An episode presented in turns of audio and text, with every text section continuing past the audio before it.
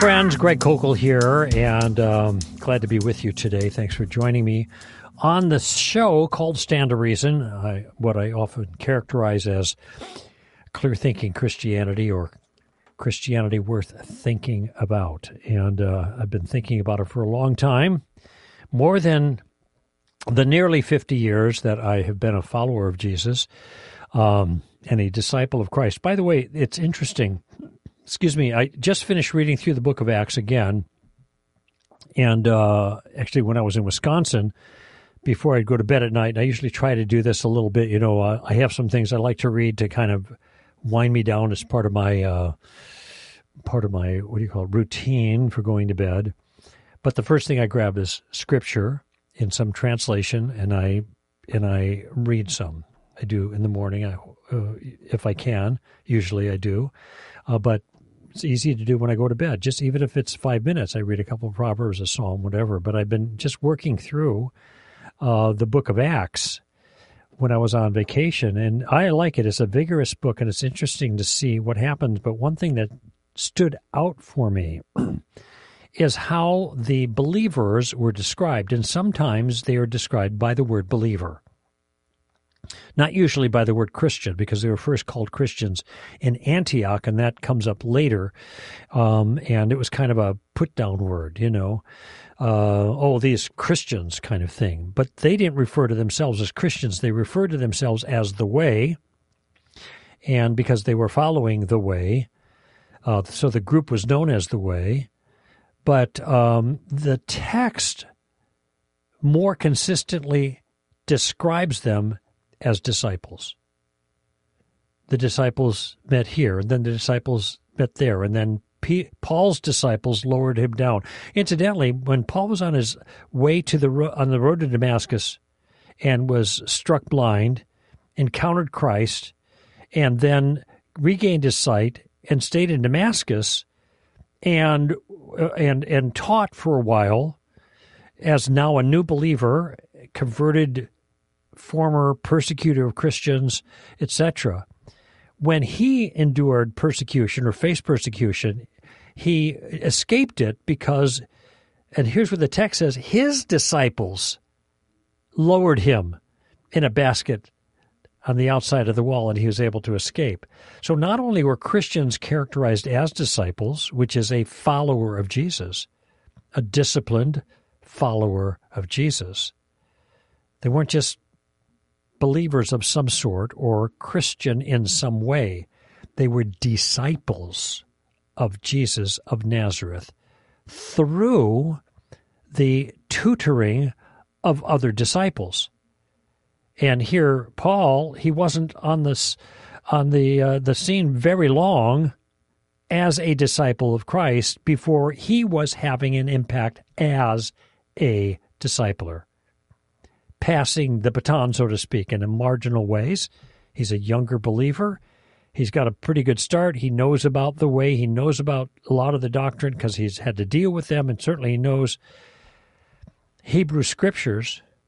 So he wasn't beginning at ground zero, but nevertheless, he, as a disciple, is already building other Christian disciples right from the get go. So, uh, just just something that stood out for me. Now I had uh, I got a caller on board, and I'll get to uh, Tim in Naperville, Illinois, shortly. Uh, and if you are listening live streaming and want to call in, 855 243 9975, that's the number. If you are uh, not listening live stream, but by uh, podcast, as many most do, actually, if you want to call uh, me, that's the number too. But just call me on Tuesdays between 4 and 6 p.m. Los Angeles time. 855 243 9975. Incidentally, if you're calling from outside of the U.S., uh, dial up our local area code or national code, the number one, then 562 424 8229. I uh, got an interesting question the uh, uh recently from. Um, uh, someone that has is goes to a reform church and there's a requirement regarding communion that the questioner that I was engaging with uh, was was a bit troubled about because the requirement wasn't biblical. Okay, and the uh, the the requirement the church had for communion was that you needed to be baptized in order to have communion. And if you hadn't been baptized, you should go through that process as a follower of Christ. You should be baptized. And then you could share the Lord's table with the church. Now, this person's concern was that uh, that's not a requirement in the New Testament. So, how can the church, the local church, make this requirement? Now, uh, um, I thought about it for a while. And uh, I'm, I'm sympathetic to the requirement, even though it is not a biblical requirement. And I have two lines of thinking here, um, or maybe three elements. One of them is that a, a local church, it seems to me, with regards to the operation of their community, can impose any additional restrictions they want as part of their community that they think is good for their community.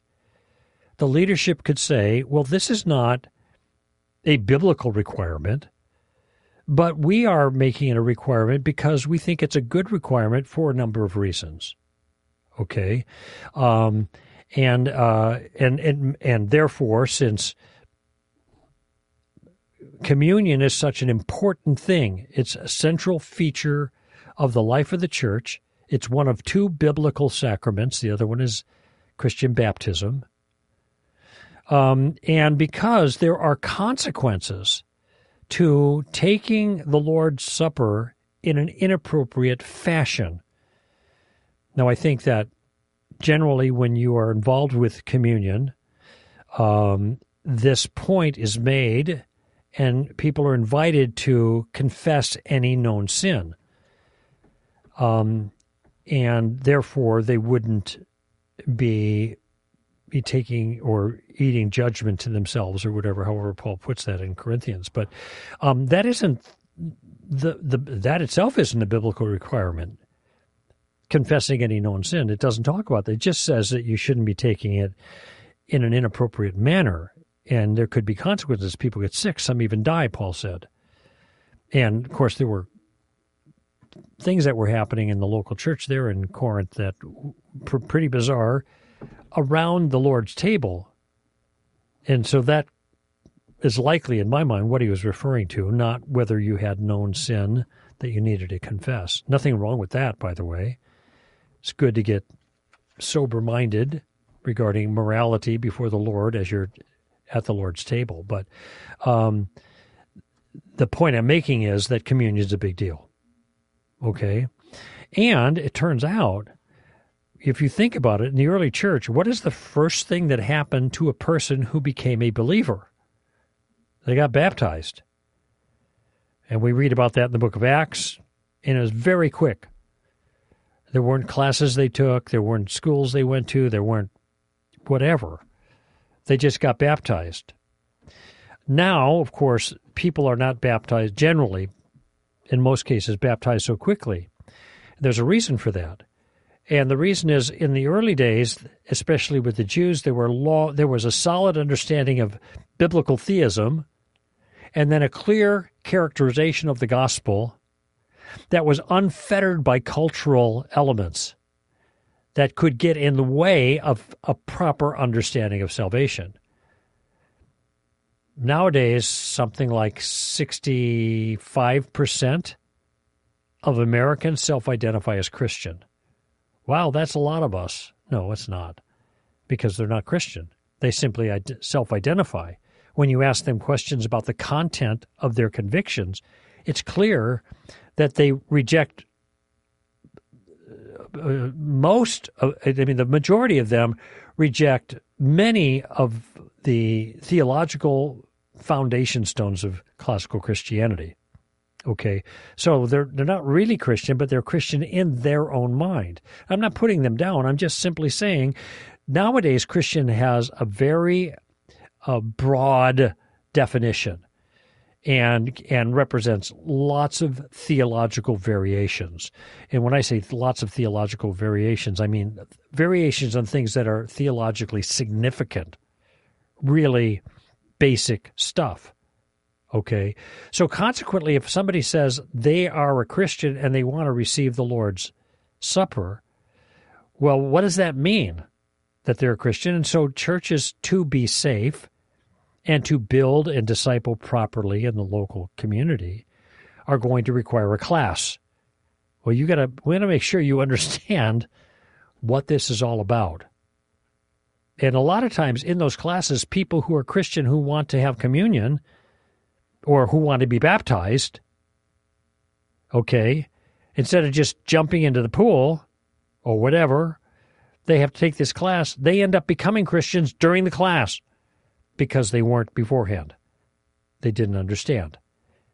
And if they're going to be baptized, baptism is an identification not only with with Christ in theologically profound ways, but also with a community of other Christians. And where those ideas were much more self evident early on in the early church, and there weren't all these competing ideas of what it meant to be a Christian, now you've got all kinds of confusion. So instead of dunking somebody the minute they make a proclamation of Christ, though there are denominations that do that, um, you make sure they understand what's going on. And once they're baptized, now you know, based on that kind of education and assessment, that they know the Lord. And therefore, they're part of the community of believers and they can share the Lord's table without concern. And so, uh, for those reasons, I explained to my friend that uh, I don't think this is anything to fuss about. It turns out in this particular church, everything else is pretty cool. All that I was able to discover about this church was really solid. And so saying, yeah, just to be careful, we want to make sure that if you're going to share the table, you have to uh, you have to have been baptized. And to get baptized, we want to make sure you understand what it means to be a disciple of Jesus and then you can celebrate the Lord's death until he returns with us together in safety. So, anyway, there's a, just a couple of thoughts about that particular issue. Um, let's um, let's go quickly here. I realize I did not doing my timer here, and I didn't do that, so forget about that. Maybe I'll do this. Okay, just kitchen work here on my end. Uh, let's go to Tim in Naperville, Illinois. Tim, welcome to Stand to Reason. Hi. Hi, Greg. How are you? I'm doing good. Thank you. And you? Good. I'm well. Good. I'm uh, heading up to your neck of the woods in the, the north woods of Wisconsin. I know. Naperville actually was fairly close, relatively speaking, very close to where I went to high school or graduated, which is uh, York High School in Elmhurst. And thing, in fact, I think Naperville, you were in our district when I was a on track at York High School. I'm not. I can't yeah, for I, sure. I, believe so. Right. Yeah. Yeah. So.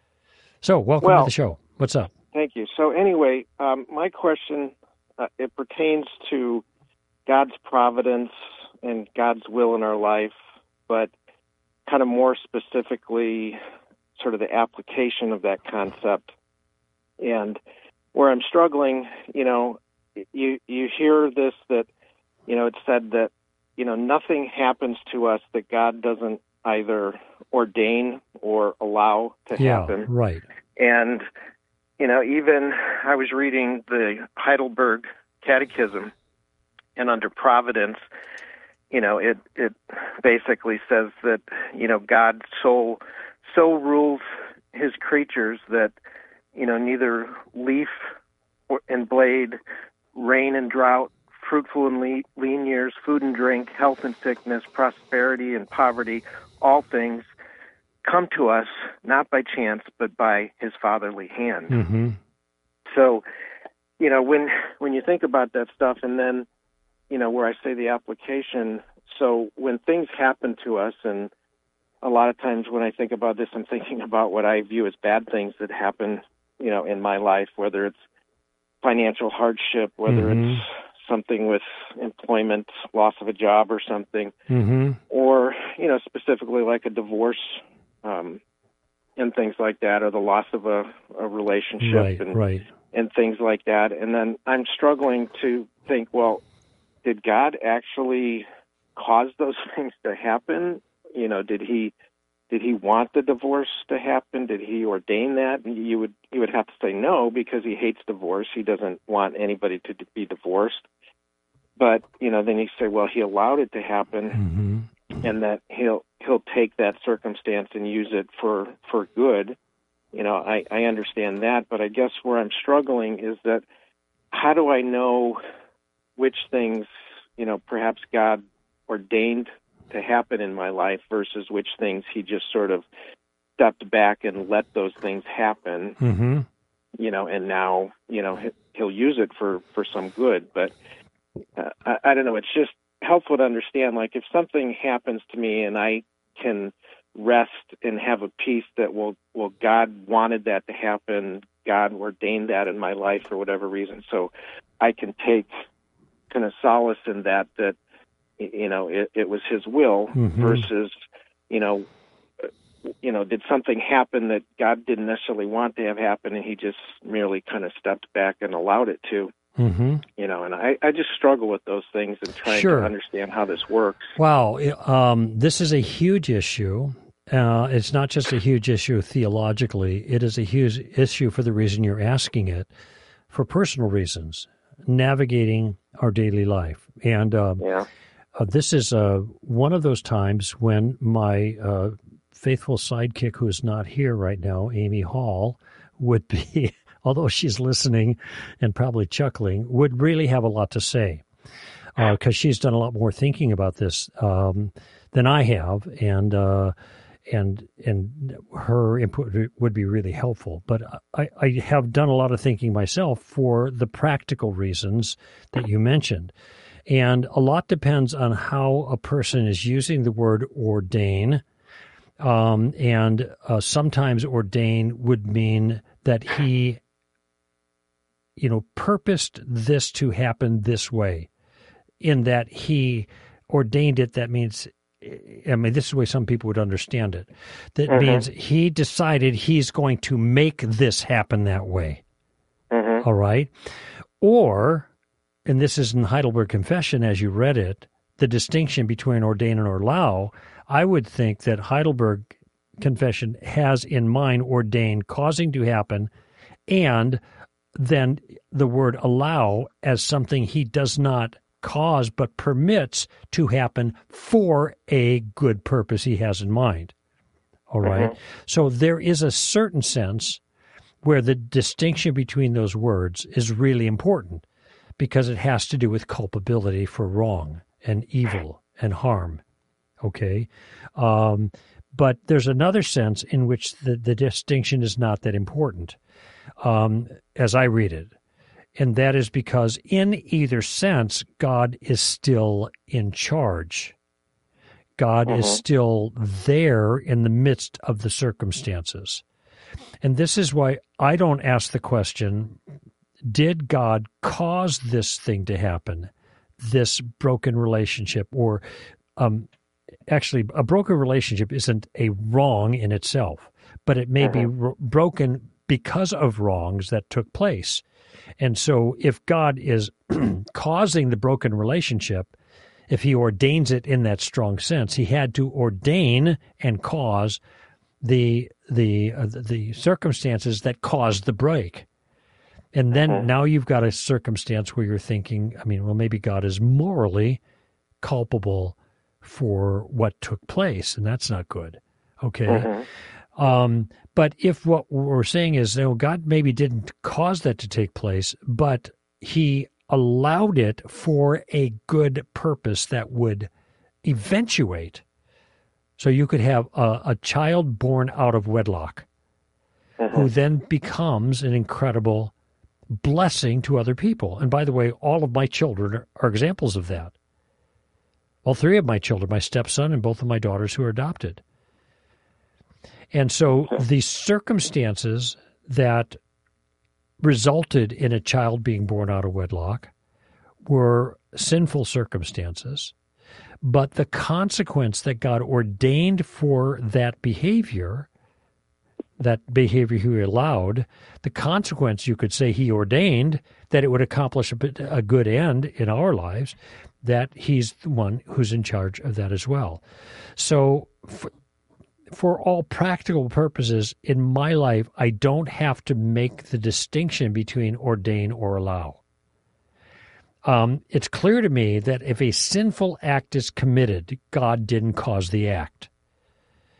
But that's really, in the long run, not so relevant for me to know that because even though God didn't cause that in the strong sense of ordain, he still allowed it to take place, and he has promised that in my life, he is going to use it for good.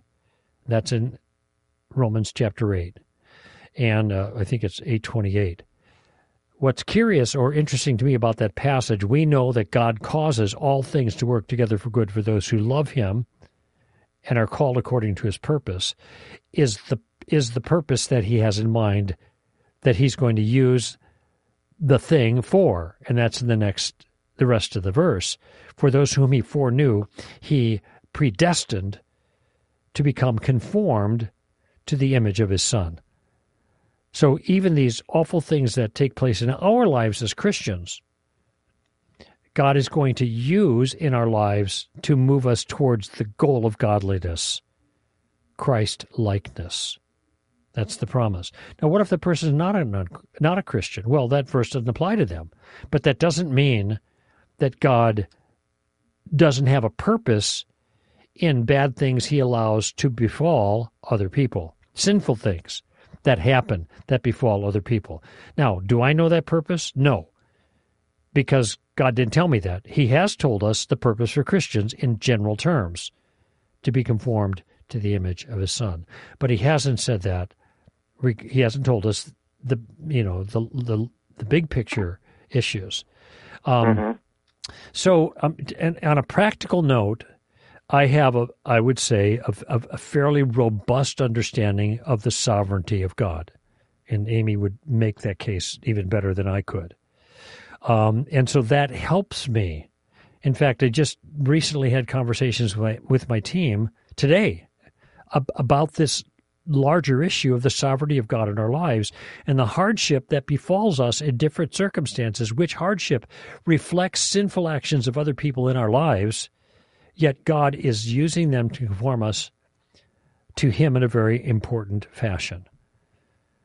And uh, and this is true of every Christian's life. We don't talk about it that much in Christianity because we have an overly, I think, triumphant declaration of Christianity, and I say overly, not because Christians don't triumph, but rather the, the emphasis that triumph looks a certain way.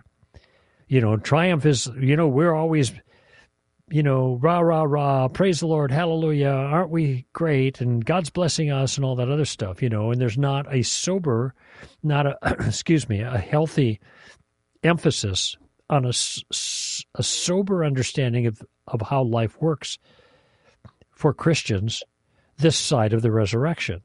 But if you read First Peter, First Peter's thick with it. And uh, so are a lot of other books, but First Peter especially written to suffering Christians, as was Hebrews, as was First Thessalonians, as was Second Thessalonians, as was Second Timothy. You know, uh, I, mean these these are well, Second Timothy was a pastoral epistle, but you know the, there's these we've got all of these passages, these these. Uh, Second Timothy is written by Paul was in his jail. He's facing execution, for example. So so was Philippians, and so was Ephesians, so was Colossians. You know, so you got like, whoa, that's pretty intense. But there's not, I think, a healthy reflection on that. And so people get caught by surprise by difficulty and hardship that comes their way. Yet all of these things come to them from the hand of God, which is what Heidelberg confession there is meaning to emphasize with regards to the um, the sovereignty of God. Now, I would I, I, I want to add one other thing that may seem a little unusual, but um, th- the way I think you read this is that uh, things don't happen by chance, according to the confession there that you read, not by chance, mm-hmm. but by his by by the his fatherly hand. Okay, well, in one sense, of course, I perf- I completely agree with that. Um, in light of what I've just told you. Mm-hmm. However, as I'm talking to you, okay, I have a yellow uh, pad of paper here that I've written some things on. As I'm talking, my hands are fidgeting with it, and it's moving the the pad around a little bit. And now I'm self conscious, so I'm putting my hands in my lap and not doing it. Well, wait a minute. Uh, did God ordain all of that fidgeting? Is God going to use that for some purpose? I don't think so. Yeah. I don't think so. I think I did that. And I don't I think it has no meaning at all except for me fidgeting. so I do not think there is a purpose in everything that happens. And I don't think we need to commit ourselves to that to have a robust sense of the sovereignty of God. And by the way, as I'm t- talking, I'm I'm gesturing now, and it's not helping you because you can't see me, and it's not helping anybody watching because my hands are below the camera screen cut out there. So you know why? I'm just that's because that's what I do. So um, so I think that there are lots of things that do kind of happen by chance in the sense that they're just outworkings of other things that have no significance to them. However, the things that you mentioned when you said, what about this and this and this and this, these are all weighty concerns when these tragic things happen in our lives. You know, that's when, of course, we need to have a robust understanding of the sovereignty of God. Mm-hmm. And the, the word that I offered today of encouragement along these lines to the team can be captured in a simple phrase that I utter all the time to myself and to other people. and it's just three words. Oh, wait a minute. Oh, yeah. Well, it can be three words or two words. If I'm talking to God, it's three words. If I'm talking to others, it's two words. And what I say to God is, You know, Lord. You know. Mm-hmm. So if I'm facing a really hard thing and I'm before the Lord, I'm thinking, man, I don't, I don't know what's going on, God. I don't have the, I, I do not know even what to do. I don't know how to comport myself. I don't know how to answer this challenge. I don't know how to talk to this person. I don't know what's going on. But you know, Lord. You know, Lord. So those three words are meant to pacify me in an appropriate way, to help me acknowledge that in the midst of my own confusion, I am not left alone. I am still in the Father's hand. No matter what it is that's happening, I'm still Mm-hmm. there. And I'm safely there. Now, of course, safely there does not mean that I am not subject to the contingencies of living in a fallen world with all of its hardships and pain. It means I am ultimately safe in the long run. And in the short run, I'm even safe in these circumstances because God has promised to use these hard circumstances for my good. Romans 8:28. And I tell you this this isn't just in a sense theology for me. This is very real. And this is why this this line, you know, Lord, is so frequently on my lips. Or if I'm talking to somebody else, I, just shrug. I say, God knows. I don't. God knows. But it's not a fatalistic shrug. It's an acknowledgement that there there is a plan, there is a purpose, there is a sensibility to this. There is mind to the madness here. And it's God's mind. And He's good for it. You know, Paul said in I think second first first first Timothy, one of the Timothys, I think it's first. I know in whom I have believed, and that he is able to keep that which I've entrusted to him until that day. I know in whom I have believed, and that he is able to keep that which I've entrusted to him until that day. And so that's just a line that's, you know, I cited it from memory, but I never memorized it. It just stuck. And I and I reflect on it. I know in whom I have believed. I, I, I don't know what's going on, but He knows. God, you know. You know, Lord. So that's how this understanding of ordain or allow all the cashes out in my own life in a practical way. Mm-hmm. And um, I, like I said at the beginning, I this is a very important kind of issue, not just theologically, sovereignty of God, human freedom, that discussion, but just in practical terms. Actually, it's more important in practical terms, I think, because it's where the rubber meets the road with us. And even though we can't figure out the high theology of sovereignty and freedom, we still know, we ought to know, and this is where I think Heidelberg is spot on, that uh, nothing, well, that what it says is not by chance, but by his fatherly hand. We are not victims of accident, is the point.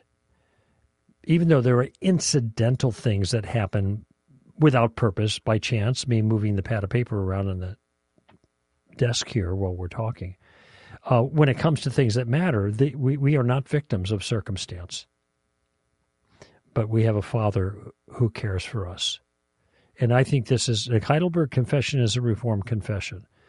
And uh, not that non Reformed types can't have a rich understanding of the sovereignty of God, but I think the Reformed folk do better at that. Let's just put it that way.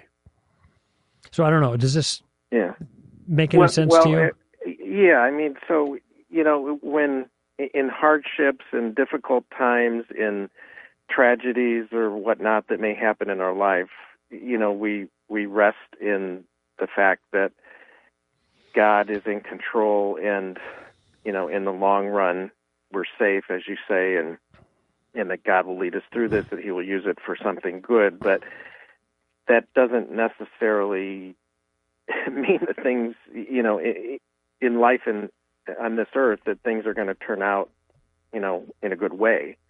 So I, I kind of struggle with, you know, in the, in the long run, yes, I know that I'm safe. I know that God's in control. I know that He's using this for good, but you know, I still. Okay, so let me ask a question here, Tim. I want you to think about your words. You said uh, we we don't know whether it's going to work out in a good way, though we know that God is using it for good.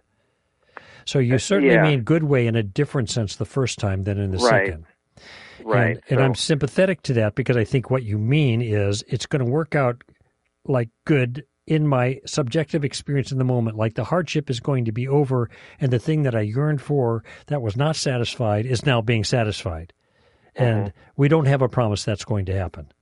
Right. People are in difficult marriages, for example, and uh, they're not going to ever get better. Some will, but some won't because mm-hmm. God hasn't promised that He will do that. What He has promised, right. I'm just using marriage as a kind of a classic example is to be with us in the midst of it. You know, I had a, a teacher early on, my first years at the Light and Powerhouse, and they were in the mid 70s, Tom Brewer.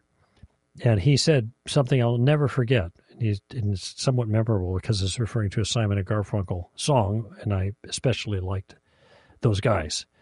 But here's what he said Jesus is not a bridge over troubled waters, but he will pull you through the troubled waters if you can stand the tow. Mm. That's pretty cool, isn't it? Yeah, yeah. I, have I've not only used that line myself with audiences to properly prepare them for life with Christ as disciples, but on myself as an encouragement. He's not a bridge over troubled waters.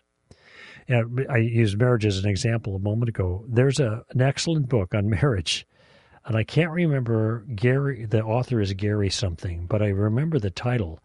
Very simple, and the subtitle. The title is Sacred Marriage, and the subtitle is Maybe God designed marriage not to make us happy, but to make us holy. And then, of course, he goes through lots of marriages that never got happy, but how God yeah. used it in people's lives to make them more holy. So when you say, you know, I don't know if it's going to turn out for good, well, in one sense, I can't promise that. If good means you will have the consequence that you desire.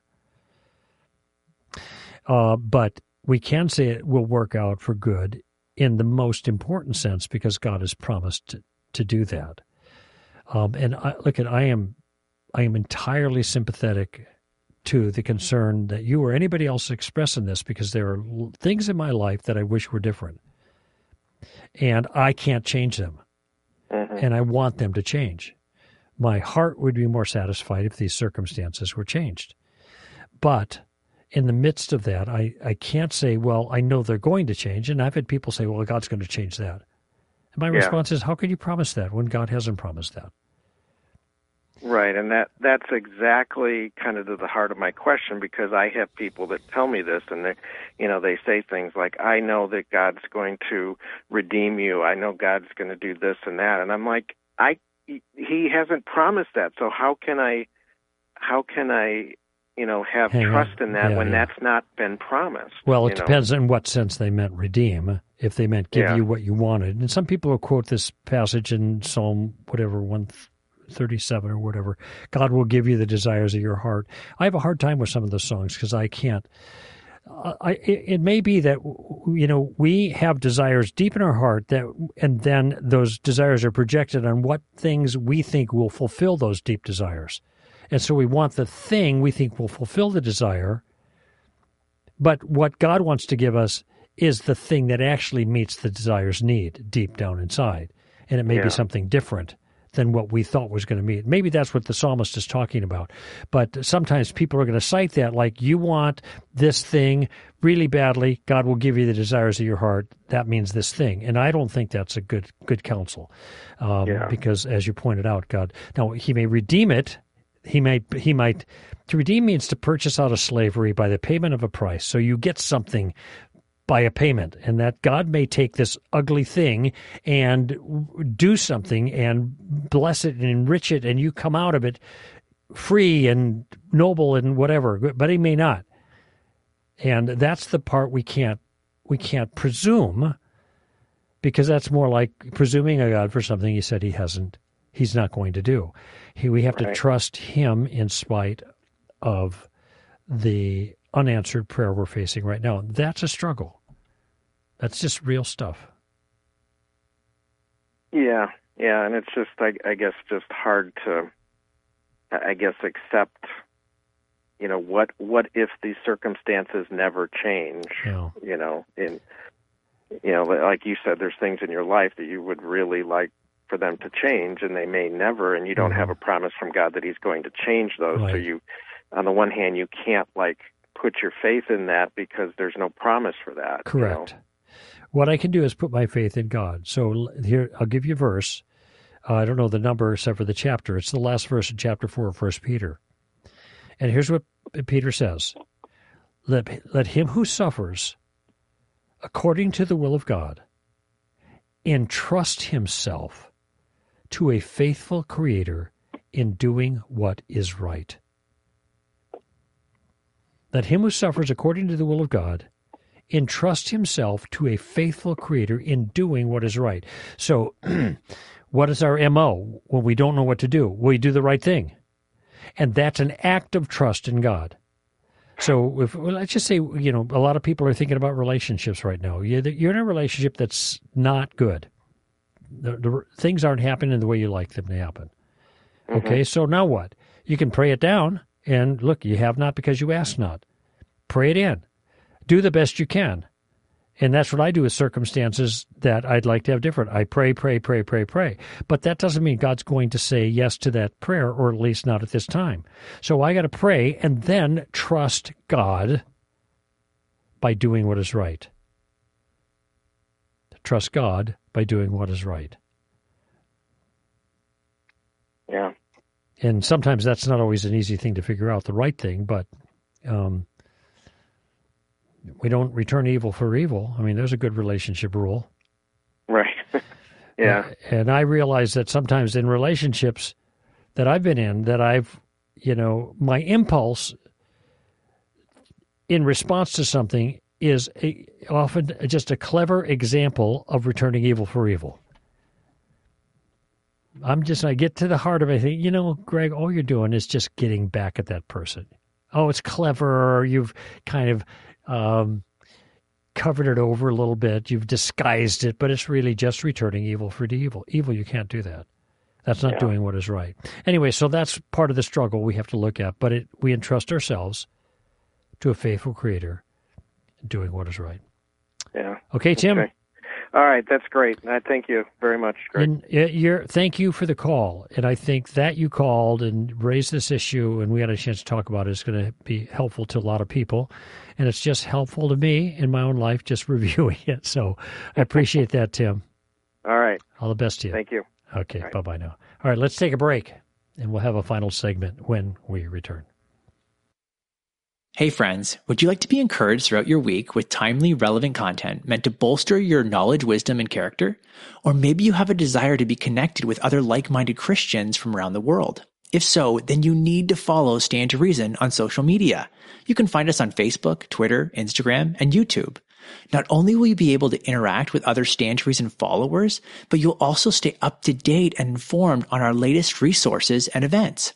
In our current culture, it's important to have something of value to break up your social media feed. So just visit str.org and find the links to all of our social media platforms at the bottom of the homepage.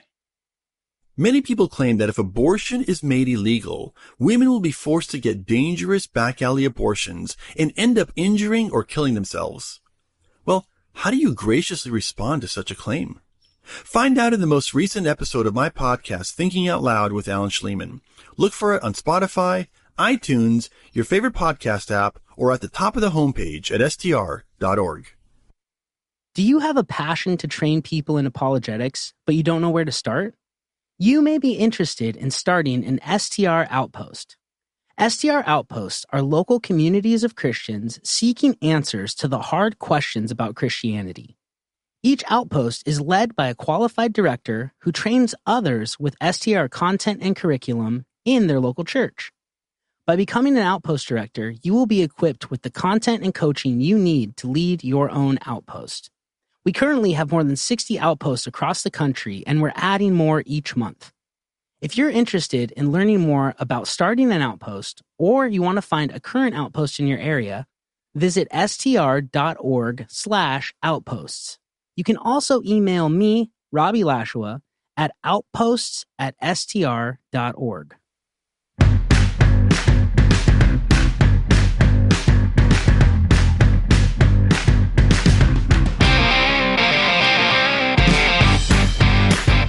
All right, friends, Greg Koukl here, Stand to Reason, and we're going to do some uh, open mic calls. I thought I saw a uh, open mic question here about tithing.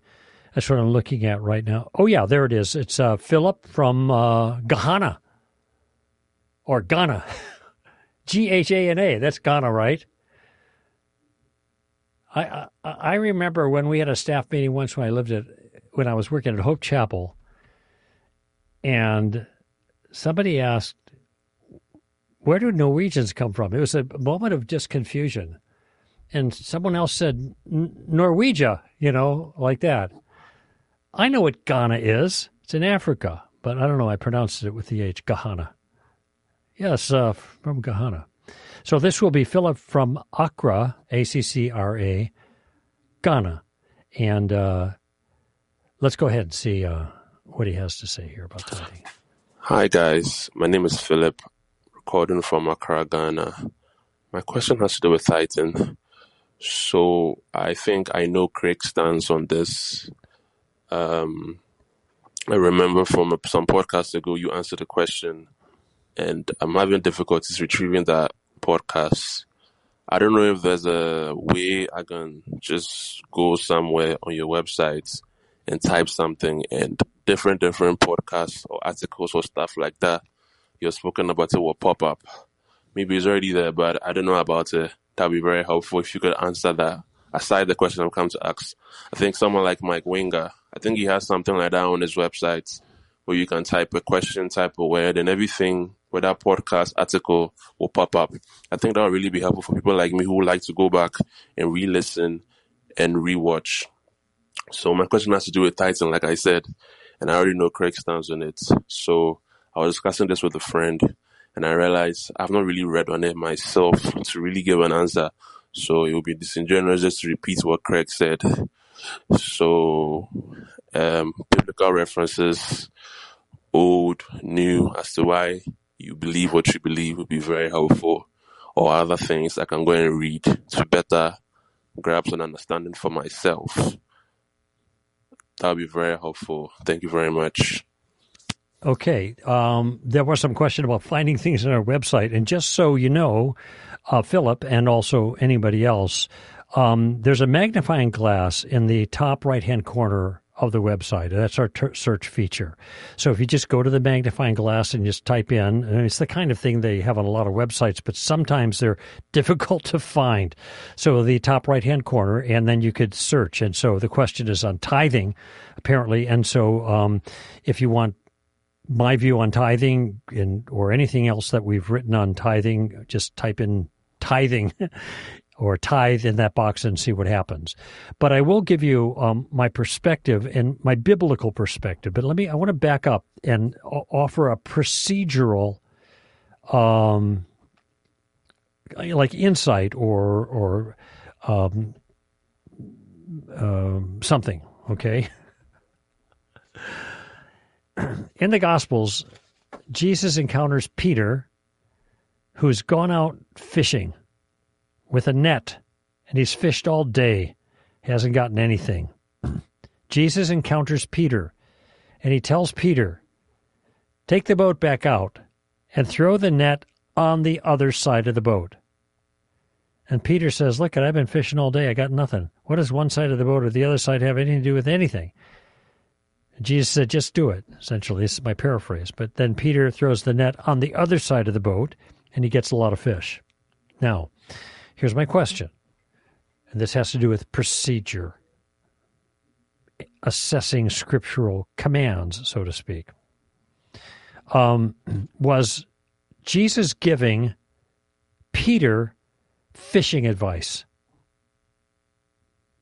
That is, when he said, throw your net on the deep side, was he instructing him about fishing? I actually read an article once where the person said yes because the big fish are in the deep water. All right. That's not always true, but nevertheless. Does this represent a command given to Peter that we are obliged to follow? That when we go out fishing, are we obliged to fish in deep water because Jesus says, go back out and fish in the deep water? Now, it's obvious that Jesus wasn't giving fishing advice and he was like, "Here's how to." You always throw your net on that side rather than the other side because that's deeper water. That's where the fish are at. Jesus was performing a miracle, and he was instructing an individual in a unique circumstance to do something that God, Jesus wanted him to do. He was obliged to obey Jesus in that circumstance, but for a particular purpose that was germane to that moment. It does not represent a command that we are obliged to follow.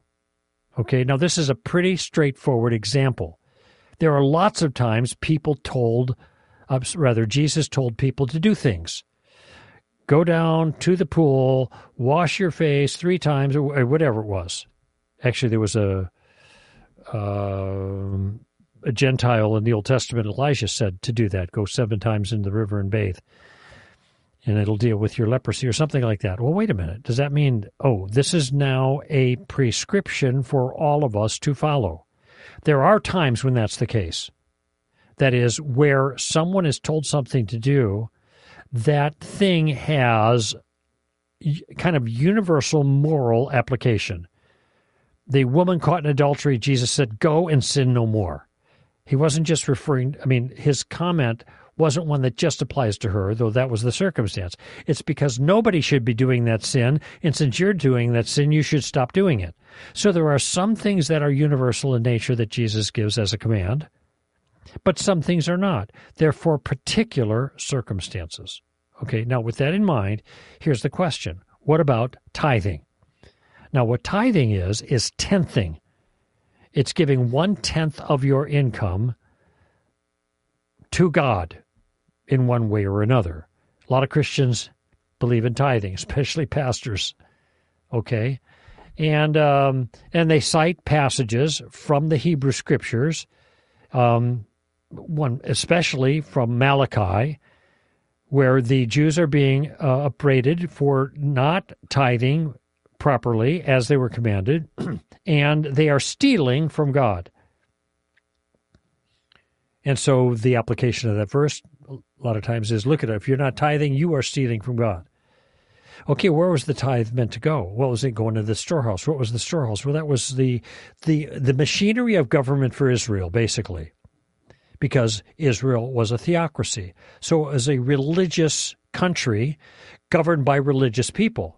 And when you read the Mosaic covenant and its um, its second um, uh, the, the second time the Mosaic covenant was given, which is in the book of Deuteronomy, Deuteronomos, second law, you see this set of laws that are repeated. Eh, you see it once at Sinai, and then the second time um, after the generation that wandered in the wilderness as it died, they're about to take the land, and so Moses gives the law a second time. So you got Exodus, Leviticus, then you got Numbers wandering, then you have Deuteronomy where the law is given a second time. Okay, who is this law given to? It's given to Jews. It is a contract covenant between God and Jews. It is not a contract between God and anyone else. Now, there are some things in the contract that reflect universal laws. Thou shalt not murder, one of the Ten Commandments, okay? Why, is that just for Jews? No, nobody should murder. And so when we make a law for Jews, we got to include that in there for Jews too. But there are lots of other things that are in that law that nobody now no gentile was ever expected to do. No gentile was expected to to do these particular sacrifices for the particular purposes that moses identified god wanted them jews to do the sacrifices for. That wasn't for them. That was for the nation of israel. In fact some of these laws were there specifically to distinguish them and to uh, isolate them culturally from these other pagan nations so that they wouldn't be like them in other ways. So you got all these odd laws that made Israel unique for Israel. Now, Israel was a theocracy. So you have laws that pertain to religious kinds of things, but you also have laws that pertain to the execution of judgment in, in the government. How is the government to function? How do governments how do governments function? What makes it possible for governments to function? They get taxes. The people pay taxes and they serve in their military. And this is something that, and then the government will govern them and provide for them. And that's exactly the way, especially Deuteronomy, is structured. I'm the God who rescued you. Okay. You serve me. You pay taxes to me. You worship me alone. You fight my battles, and I'll take care of you. Okay. So there, and if you don't, I'm not going to take care of you. It's a conditional covenant. So when you look at the circumstances under which tithing, which was one aspect of that Mosaic law, tenthing of the income to the government, which was a religious institution, that was obligatory for the Jews under that covenant. Gentiles were never obliged to tithe because this was not a covenant with Gentiles.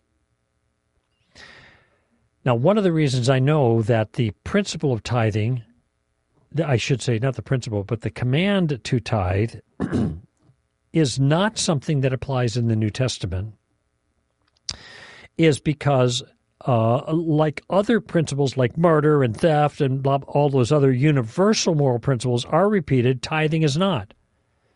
Now, there is one time when Jesus talks about tithing.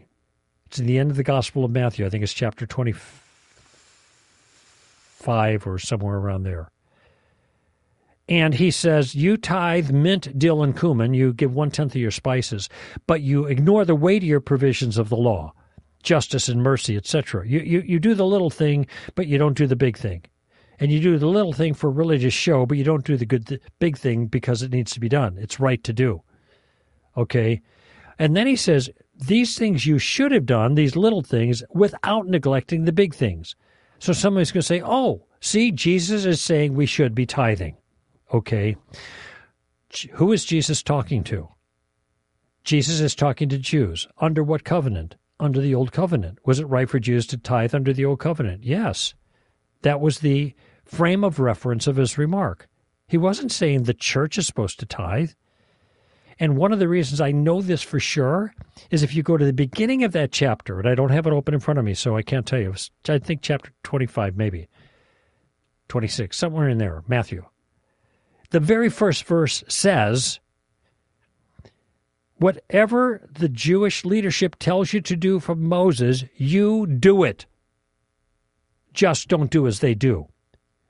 He's telling the Jews to follow the law of Moses but don't follow the example of the Jewish leaders.